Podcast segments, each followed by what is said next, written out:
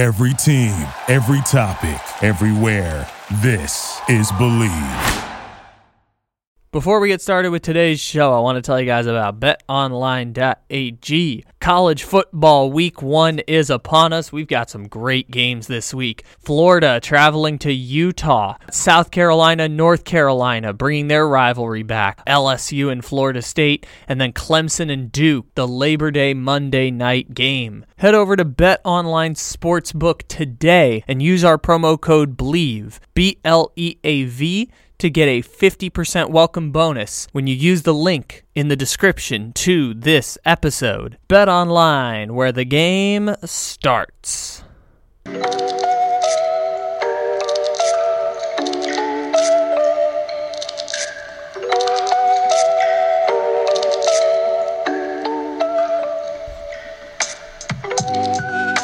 Good morning, good evening, good afternoon, or good night. However and whenever it is you may be listening, thank you for stopping into another fantabulous episode of the Take It Easy Podcast, live on the Believe Podcast Network, except it isn't live because it is, as always, a podcast. And podcasts aren't live. It's the whole purpose of these podcast things. You can listen however and whenever it is that you so choose, and we appreciate that you have decided to stop in however and whenever it is that you may be choosing. Welcome, everybody. We've got a fantabulous show coming at you today. Our friend JuJu Talks Sports is back on the show. You guys have heard JuJu a lot recently on this show because he and I do a YouTube channel together. It's called the Slump Buster Podcast. It is available with the link in the description of this episode. So if you want to see our beautiful faces talking about Kenny Pickett and the Pittsburgh Steelers, and why I personally think the Pittsburgh Steelers are going to win 10 to 11 games this year. Like, the Pittsburgh Steelers over-under is 9.5. I would bet the over on the Pittsburgh Steelers, which goes contrarian to Bill Barnwell's story every year talking about how teams that will improve or teams that will decrease their win totals from the year prior.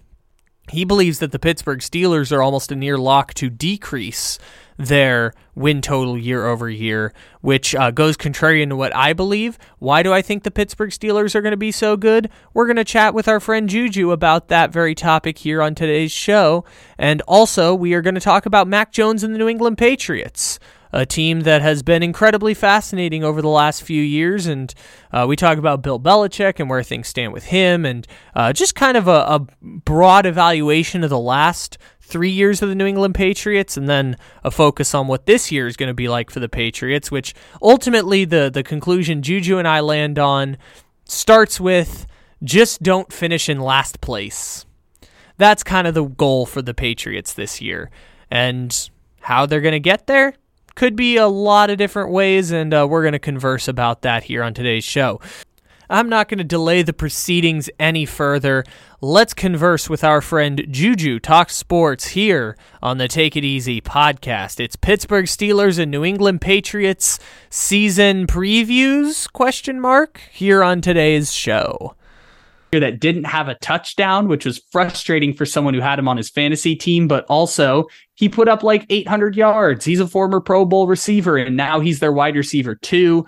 They brought in Allen Robinson as a wide receiver 3, and obviously they still have Najee Harris, who is, and again, this is just from physical body type. Najee Harris, physical body type, is the most talented running back since Saquon Barkley to enter the NFL. In terms of his physical body type, he is like Derrick Henry Jr. in terms of how physically strong Najee Harris is. And so on the offensive side of the ball, they've been bottom 10 in the league each of the last 4 seasons. And I believe that this season, you're going to see the Pittsburgh Steelers develop in a way that is going to potentially lead to them winning the division.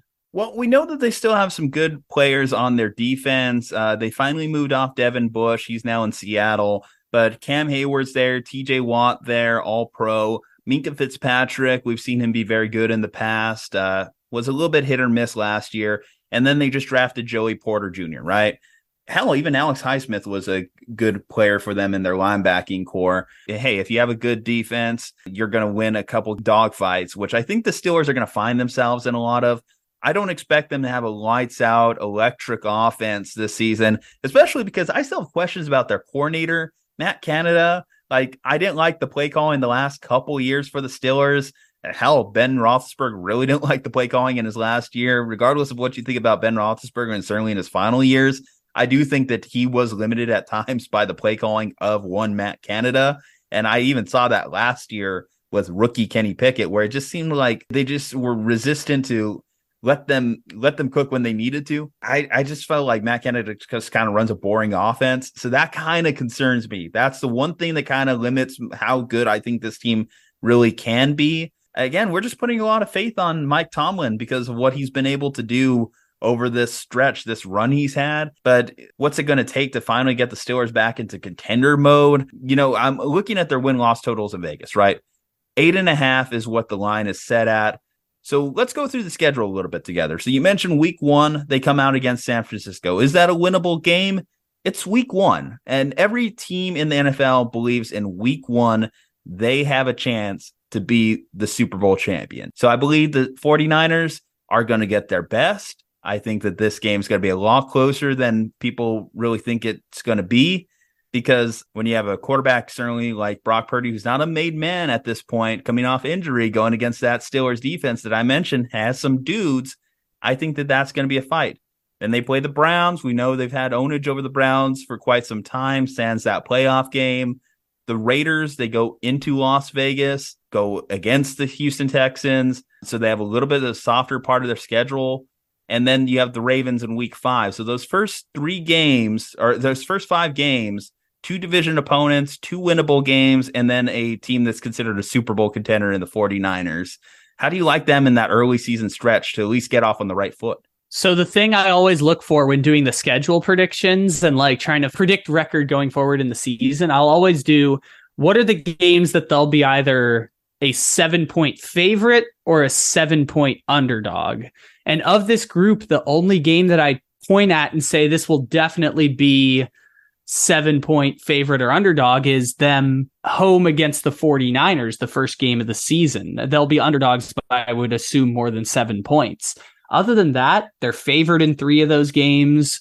Maybe they're a 7-point favorite on the road against the Texans, but I just think all of these games are coin tosses. And if we keep going down through the schedule, I mean, there's a lot of coin toss games in here for them. And they have very few games I can point to on the schedule. They have a fairly early bye because after that 5 games, they have a week 6 bye, and then they're just going the rest of the season. And they are in a unique position because they play 1 against the NFC West, which is a division that is very, very hit or miss, we would say. Like, we assume they can beat the Cardinals and the Rams going into this season. The other side of the coin is that they play against the AFC South, which we also know is a pretty crappy division. So if they can take care of business in those games, they could get to that 9-10 win threshold. And the Steelers are the kings of the tiebreakers the last few years. So if the tiebreakers break their way, they'll find their way into the playoffs and just maybe find their way to the top of that division. And the thing that was so unique about them last year, and I think this is going to be the key to this year, as much as we want to talk about Kenny Pickett and Najee Harris and the revamped offense that they have, is the last 7 games of the season last year, they did not allow 20 points in a single game to any of their opponents. The last 7 games of the season, it was 17 points, 16 points, 16, 16, 10, 13, 14 when they played against good. Now there's a question to be had about the offenses they were playing. They were playing against 2 games against Tyler Huntley, the Colts of Jeff Saturday, the Falcons, and the Carolina Panthers. And I believe that was the Jarrett Stidham Raiders too. So, you know, not the best offenses, but at the same time, holding them to under 20 points. You do have to give them some love too, that they were able to maintain, as you mentioned, those defensive performances where TJ Watt missed a lot of time last year. He did suffer an injury. That's probably why he missed out on being potentially defensive player of the year again a year ago. Then Minkah Fitzpatrick, like I mentioned, last year was a little bit of hit or miss for him. Believe he was dealing with some injuries and was banged up as well. And the whole Devin Bush thing, unfortunately, just I can write off a lot of stuff with Devin Bush to the injury. I thought he was going to be one of the greats at linebacker, but when he suffered that, it just, his entire career just went downhill fast. So I think now with this revamping, this retooling they've done on defense, they might actually be even better, health permitting. And we'll see how Joey Porter Jr. does, right? Obviously a legacy drafting by them. But if you improve that secondary with a guy like he's advertised as, I think they'll be a lot better. Patrick Peterson is actually on this team too. Yeah, I saw that. Ghost of Patrick Peterson. Him and Keanu Neal came over, I think, this last year. So they got a couple of pieces on that defense. And let us not forget, it's one of my favorite stats in the NFL that over the last four seasons, Mike Tomlin has gone 38, 27, and 1. With this as his quarterback rotation: Mason Rudolph, Duck Hodges, Josh Dobbs, 2 years of the worst Big Ben we've ever seen, where he was just totally broken. I called him Jimmy Roethlisberger. So it's Mason Rudolph, Duck Hodges, Josh Dobbs, Mason Rudolph again, Jimmy Roethlisberger, Mitch Trubisky, and Kenny Pickett. With that as his quarterback rotation, they have gone 38, 27, and 1. So Mike Tomlin is one of the best coaches in the NFL, and that will be the boost that basically keeps him in every game. Because like I said, we went through the schedule a little bit. If you go through that whole schedule, I could find maybe like one game that they're like super, super underdogs in. And outside of that, it's a lot of games that feel like they're going to be either +3 or -3 the whole way. And in those games that are one score or, you know, evenly matched teams, I give Mike Tomlin some credit for being able to coach them through those small margin games in the NFL. You know what's going to be another difference maker here is the fact that they match up so well with the teams in their division. I don't care what talent they're going against, whether it be Lamar, Joe Burrow, or Deshaun. They seem to have a formula for neutralizing the quarterback play of their division opponents, because they were in some close games with Cincinnati last year. They've been in some close games with Baltimore with Lamar under center. And Cleveland, again, I mentioned it, ownage is ownage. They've been owning Cleveland for a while. Again, aside from that one playoff game, it's been mostly all Pittsburgh. You win games in your division. Like even if they go 3-3, I think they might be a playoff team with that. Yeah, because what do you think their record's going to be against the AFC South? Would you guess they play all four teams in the AFC South? What would you guess that their record's going to be? Obviously, I see them beating the Texans, Colts. I see them beating the Colts this year with the disarray they currently are under. Rookie quarterback certainly. Titans. That one's kind of a coin flip game for me. 2-2 at the very least. 2-2. Does it help? Does it help that the Titans game is in Pittsburgh? It does. If I flip that to 3-1 against that division, then and they go 3-3 in their own division, right? Then they are suddenly 6-4 on that stretch of their schedule alone. Let's give them 2 wins against the NFC West with the Rams and Cardinals, and then they would be. They would be 8-6, and then they would play the Raiders, the Patriots, and the Packers. And I could see them beating the Raiders this year. That's 9 wins. The Patriots, they win that one. They're a 10-win team. And you said the Packers, and they could beat the Packers. Yes. So that might be 11 wins right there. If they get to 11 wins, that might be enough to win that division. With Cincinnati and Baltimore, that just might be enough to win that division. Or at the very least, they're in the playoffs. And those teams are going to beat up on each other too. And those teams obviously have to deal with a tougher schedule than the Steelers do this season. Yeah, a first-place schedule for the Cincinnati Bengals, not a first-place schedule. The Baltimore Ravens are going to end up playing about, 14 of the teams are obviously the same, but, the Baltimore Ravens finished second place in that division last year. So they're going to play Miami. They're going to play, if I remember off the top of my head, second play, the Chargers. They're going to play the Chargers this year. That's slightly more difficult games. I mean, if Pittsburgh's in that 10-11 range, I think you and I are on the same page. We're both betting the over on that 8.5 wins for the Pittsburgh Steelers.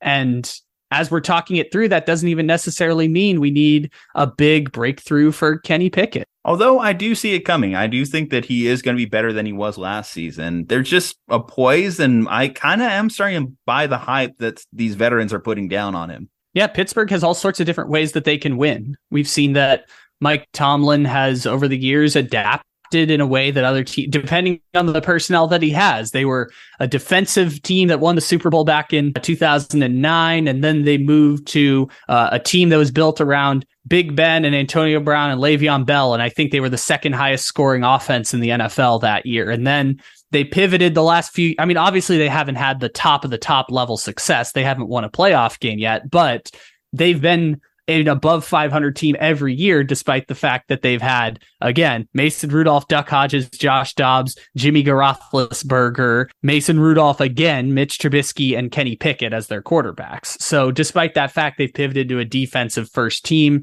Personnel has changed, and they've been able to adapt and always find a way to win 8 or 9 games. All right, guys. Well, what do you think about the Pittsburgh Steelers and their chance to win the AFC North this season? We'd like to hear that below. Leave a like on the video, subscribe to the channel, follow us on all our social medias. From Juju and Kyle, stay safe, happy, and healthy. We will see you next time.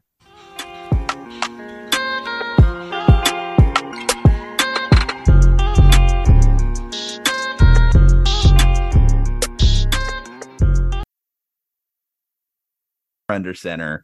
And Cleveland, again, I mentioned it, ownage is ownage. They've been owning Cleveland for a while. Again, aside from that one playoff game, it's been mostly all Pittsburgh. You win games in your division. Like, if heck, even if they go 3-3, I think they might be a playoff team with that. Yeah, because what do you think their record's going to be against the AFC South? Would you guess? They play all 4 teams in the AFC South. What would you guess that their record's going to be? Obviously, I see them beating the Texans. Colts, I see them beating the Colts this year with the disarray they currently are under. Rookie quarterback, certainly. Titans, that one's kind of a coin flip game for me. 2-2 at the very least. Does it help that the Titans game is in Pittsburgh? It does. If I flip that to 3-1 against that division, then, and they go 3-3 in their own division, right?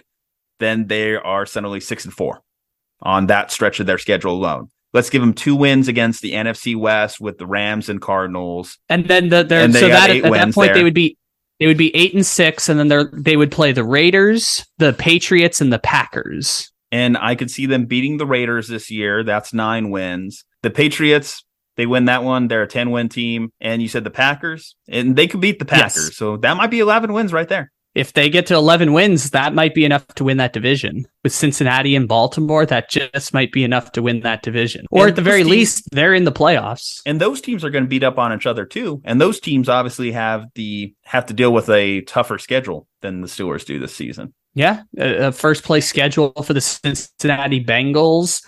Not a first place schedule. The Baltimore Ravens are going to end up playing about, 14 of the teams are obviously the same, but, the Baltimore Ravens finished second place in that division last year, so they're going to play Miami. They're going to play, if I remember off the top of my head, second place, the Chargers. They're going to play the Chargers this year. That's slightly more difficult games. I mean, if Pittsburgh's in that 10-11 range, I think you and I are on the same page. We're both betting the over on that 8.5 wins for the Pittsburgh Steelers.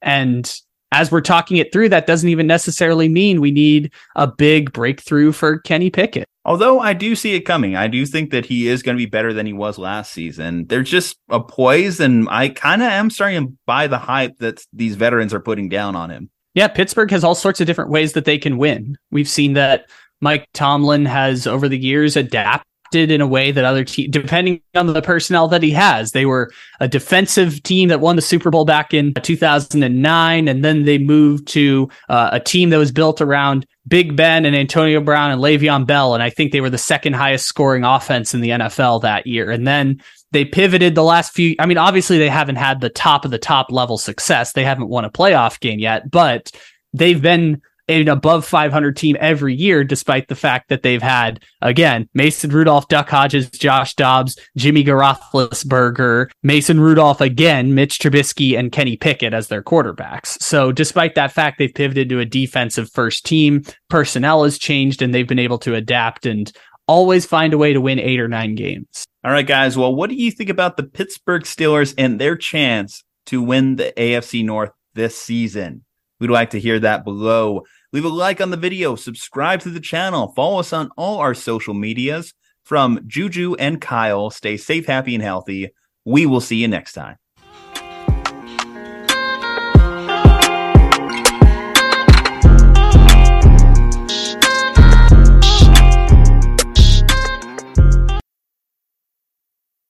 Advantage on defense, despite the fact that they have had less talented players over the past few years.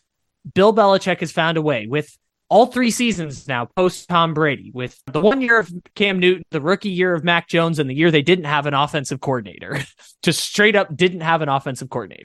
In those three seasons, they've had no offense that's finished better than 20th in the league in scoring. They've had no offense that has finished better than 20th in the league. And they have still found a way to make the playoffs one time as a wild card and finish with a 25-25 record over those three seasons, despite the fact they haven't had a top 20 offense in the post-Tom Brady era. So if I'm the New England Patriots, the goal going into this season is don't be last in the division. Because if they're not last in the division, they're going to be in that mix of teams that are battling it out for the wild card position. Well, if the Patriots aren't last in this division, then who? Because this division is tough, man. Like, you look at the Bills, and we talked last week about the most likely to go first to worst. We've talked about the most likely to go worst to first. And I'm looking at that AFC East. It's odd for the Patriots just kind of be firmly in the middle like they've been the last couple of years, middle to upper middle class, basically, in that division. Like you mentioned, getting into the wild card round like they have, only to get smoked by the Bills like they did a couple years ago. But the Dolphins, I mean, I look at them, at least if Tua is healthy and upright, that offense is still going to run. Their defense was the mess last year. Maybe that they make some sort of improvements this year. But if that Dolphins defense is better off, I know Jalen Ramsey got hurt. Vic Fangio, we'll see what he brings to that coaching room. You look at the Bills, what they have just in general, which is the biggest X factor, the best quarterback in that division with Josh Allen.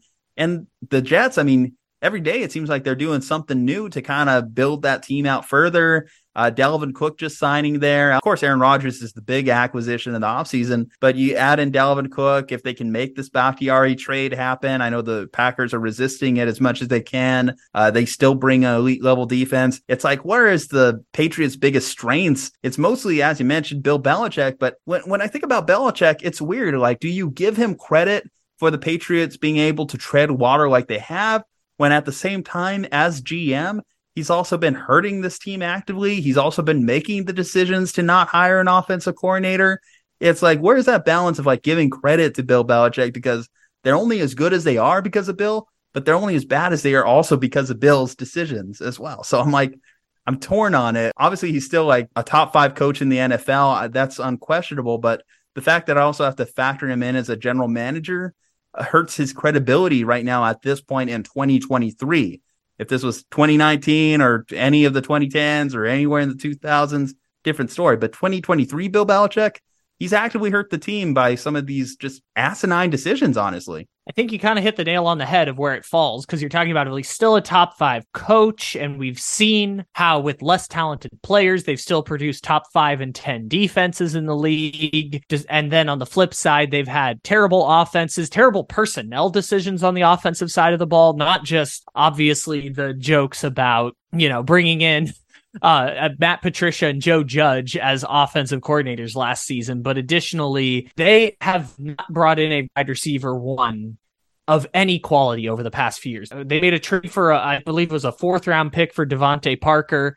That hasn't worked out. They tried to bring in Nelson Agholor. That didn't work out. They have tried time and time again to figure. They tried it with Jacoby Myers, and Jacoby Myers just couldn't find the end zone at the end of the day. They have a quarterback with a limited ceiling. I gotta be honest, I don't even think they believe in Mac Jones as their long-term option at the quarterback position. Settling on Mac Jones as your quarterback to replace Tom Brady. I mean, I know Cam Newton replaced Tom Brady, but like settling on Mac Jones as the ideal long-term replacement for Tom Brady, I think was selling yourself short. And for all the talent that they've lost on the offensive side of the ball, for all the missed draft picks, for all the reaching on Mac Jones or reaching on Cole Strange in the 1st round or whiffing on wide receivers or still having Kendrick Bourne be your number 2 receiver going into the season, for all the misses that they've had in trying to build on the offensive side of the ball. They have equally had as much success signing players on the defensive side of the ball with Matthew Judon and the development he's had, finding players in the margins. By the way, JC Jackson was the player I was forgetting earlier. Shout out to JC Jackson with the Chargers. So they went from Gilmore winning defensive player of the year to JC Jackson to Jonathan Jones, and now Jonathan Jones is gone, so I presume there'll be another person who slides in for the Patriots at this point. So equally as much as they've missed on the offensive side of the ball, and by the way, I just said a few names there. That doesn't even include Hunter Henry, who they gave a big contract to, that flopped. Jonnu Smith, they gave a big contract to, that flopped. Kendrick Bourne has worked out all right, but they paid him more money than Kendrick Bourne has been worth. Jacoby Myers didn't work out. Devonte Parker didn't work out. Nelson Agholor didn't work out. They're now trying it with Mike Gesicki and Juju Smith-Schuster on the offensive side of the ball. Like, for all the flops they've had in trying to build an offense around Mac Jones, they have had equally as much success on defense. And as a result, they've been 500 for three seasons. Going back to the offensive coordinator point, because you mentioned they did add a lot of pieces there, and did those players flop because they were bad players, or did they flop because the system wasn't conducive to them succeeding? I would say this: if I gave like a Wagyu prime cut of meat to like a short order cook, would they produce the same as like a 5-star chef? We can agree that's probably not going to happen. And when I look at what you had with Matt Patricia, again, it's like I have like a guy who should be like serving French fries trying to make me a 5-star meal. That's essentially what I tried to do with the offense last year in New England. So I'm looking forward to this year and like what Bill O'Brien can actually do. And I know Bill O'Brien's not the most exciting play caller in the world, but the guy knows offense, at least what he was able to do in Houston. And I've said for years, when you look at kind of the downfall of Houston as a whole, where they are at this point in their franchise, it all started, of course, with their decision to, one, kind of give Bill O'Brien more power, but two, when they ultimately decided to fire him, it led for a few rough years, because Bill O, I'm not going to say he was like an elite head coach, but I think that he was certainly in the NFL upper class as far as coaches are concerned. And he was able to prop up that team, take them to the playoffs multiple years, more than I think other coaches would have been able to do.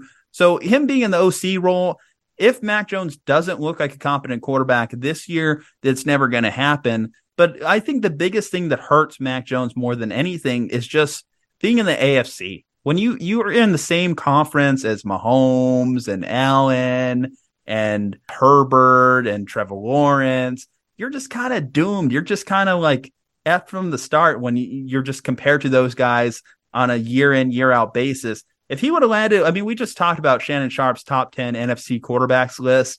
If he would have landed in the NFC, he probably would be like middle of the pack right now. And that would have been fine. And certainly on a contender, I think Mac Jones would have been able to do that. And certainly if he was on a contending team that at least gave him an offensive coordinator, I think Mac Jones would be fine. But the fact that he's been in this AFC that is so quarterback centric, that he can't even break into the top 10. Like, seriously, again, if Uncle Shay Shay put out a top 10 for the AFC, it's a loaded top 10. Breaking into that top 10 is no joke. You're not going to see a Geno Smith in that top 10. You're certainly not going to see a Jordan Love in that top 10 when you talk about the AFC and how loaded it is. So that stuff just works against Mac Jones ultimately. Like, he's not necessarily a bad pro, even though we've heard some temperament issues last year, but I understand the guy being frustrated. Who wouldn't be if he was given what he was given last year? It's justifiable that Mac Jones was upset last year at how things broke down in the offseason. And the problem for Mac Jones is that he is physically limited. And so as a result, he can't overcome the fact that they have not given him the support system he needs in order to perform at his best. Because you made the analogy to like giving a low-grade chef a Wagyu steak. They weren't giving the low-grade chef of Matt Patricia. They weren't giving him a Wagyu steak. They were giving him Jonnu Smith. Okay. Jonnu Smith is not exactly what I would call a steak. But I'm not talking about getting you essentially the silicone base that Taco Bell serves to its customers. No, that was Nelson Agholor. Nelson Agholor was the silicone base that Taco Bell serves to their customers. But they have not given them the proper support system, and that's been a problem. Bill Belichick can't draft wide receivers. It's just proven point. 20 years of sample size shows it. Bill Belichick doesn't know how to draft receivers. R.I.P. N'Keal Harry. They gave up a second round pick for 10 games of Mohamed Sanu. Like they don't know how to evaluate receivers. And that's fine that you don't know how to evaluate your receivers. They've built an incredible running game for years and years. And they've done it with interchangeable running backs and a strong offensive line. Bill Belichick's offensive philosophy, which is not his strong suit. He's a defensive genius. He's limited on the offensive side of the ball. His philosophy has always been build from the middle outward. That has always been Bill Belichick's philosophy. So even on the offensive side of the ball, he specializes on the middle. And has worked in some cases, and it hasn't worked in others, especially because they chose a low ceiling quarterback whose best skill set was he doesn't make mistakes, right? That was the whole thing with Mac Jones coming out of the draft, is he's a low ceiling quarterback, but he won't make as many mistakes. He's a smart quarterback. And then he got to the league and he's made a fuck ton of mistakes. Yeah. So that's the problem there. He's had double digit interceptions in both of his first two seasons. He has the same completion percentage as Colts Matt Ryan and Jacoby Brissett and Teddy Bridgewater, despite the fact that people have said his best strength is his accuracy and his short field completion percentage. You chose a low ceiling quarterback who you hoped would complete passes at 72%, and he's completing passes at 65% and making a lot of interceptions. Part of the problem too, and you mentioned it again when you mentioned all of the pieces that they've tried to surround him with as well. I think I saw this stat recently that the Patriots had the lowest yards of separation of any NFL team in the league, which basically just tells you guys aren't getting open. And that if you're any NFL quarterback and your guys aren't getting open, yes, you can throw people open and that will fix a lot of mistakes. Like if you're prime Aaron Rodgers, you're throwing guys open. But at the end of the day, you just need someone to be able to run a route that's going to burn some people. And when I look at the offseason and a move that they could have made, DeAndre Hopkins signing in Tennessee is going to be one of those moves of the offseason that's going to be very disappointing for them if they don't have the season that they were hoping they were going to have. I'm not saying DeAndre Hopkins would have been the difference between them being a Super Bowl contender or them being out of the playoffs, but if you're Mac Jones and you're trying to make this the best year you can, a guy like DeAndre Hopkins would have been very helpful for a third-year Mac Jones. And Juju is going to be fine for them. Adding Juju Smith-Schuster to this mix will be a good addition, but I think they needed one more guy, and DeAndre could have been that. I have a fun quiz question for you that also kind of brings in the point of why it's been so baffling what's happened with the Patriots offense. And maybe this is a Matt Patricia thing. In the two seasons, 2020 and 2021, do you know which NFL receiver had the best completion percentage on contested catches? Contested catches, best completion percentage.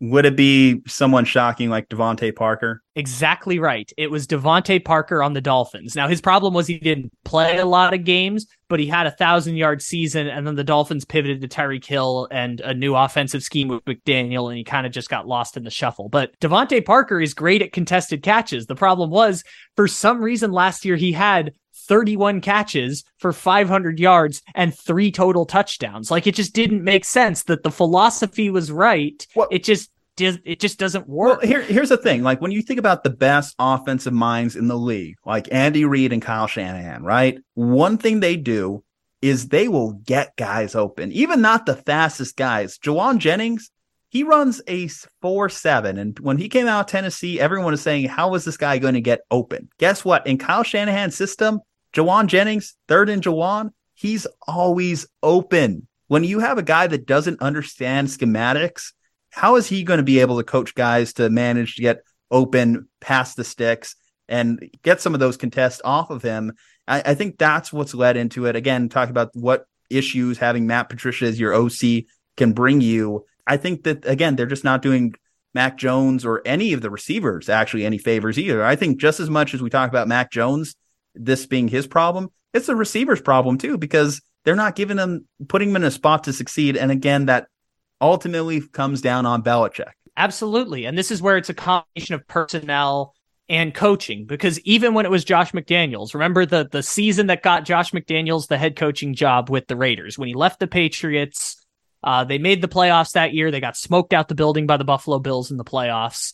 And then McDaniels left to take the job with the Raiders. That season in Mac Jones's rookie year, which was the best of the three seasons post Tom Brady, they were 21st in the NFL in offensive DVOA. Like they were still outside of the top 20. They were bottom 12 in the league in offense, even that season. So even when it was McDaniels, it wasn't producing even league average results. whether it was with Cam Newton or whether it was with Mac Jones, it wasn't even producing league average results. And as a result of having top 10 defenses with Bill Belichick, they've been able to continue to win about half as many games as they lose and overperform to the talent that they've put on the field. When I think about this Patriots team moving forward, like, I think they're in a better spot they were as a team than last year.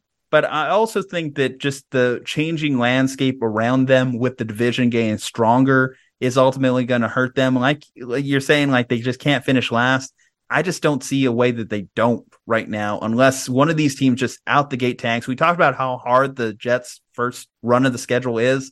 The Jets might be their best case for a team falling below them in the division. And even if they finish third, you're hearing the grumblings of Robert Kraft starting to become more and more unhappy. Now, I don't know how you push a landmark figure like Bill Belichick out of your building, but I think it might be closer than we think. If 20 years of watching Patriots football has taught us anything, it is never underestimate the ability of the Buffalo Bills, Miami Dolphins, and New York Jets to fuck it up. Okay? Like, 20 years of data says just because they have expectations doesn't mean they won't fuck it up. If every quarterback stays healthy in the division, then I don't think the Patriots will not finish last. I'll put it that way. If every quarterback in the division stays healthy, because if you wrote me a scenario, Josh Allen got hurt, Tua got hurt, okay, it is what it is. They're destined for last place. But given the talent on the roster, and we've done all this talent evaluation in other videos, I just don't see it. Guys, what are your thoughts on this year's version of the New England Patriots? Do you think that Mac Jones will perform in his third year up to the expectation of his draft stock? We'd like to hear your thoughts. What role do you think that Bill Belichick has in hindering his development or helping his development? Maybe you disagree. We'd like to hear your thoughts in the comment section. Leave a like on the video, subscribe to the channel, follow us on all social medias. From Juju and Kyle, stay safe, happy, and healthy. We will see you next time.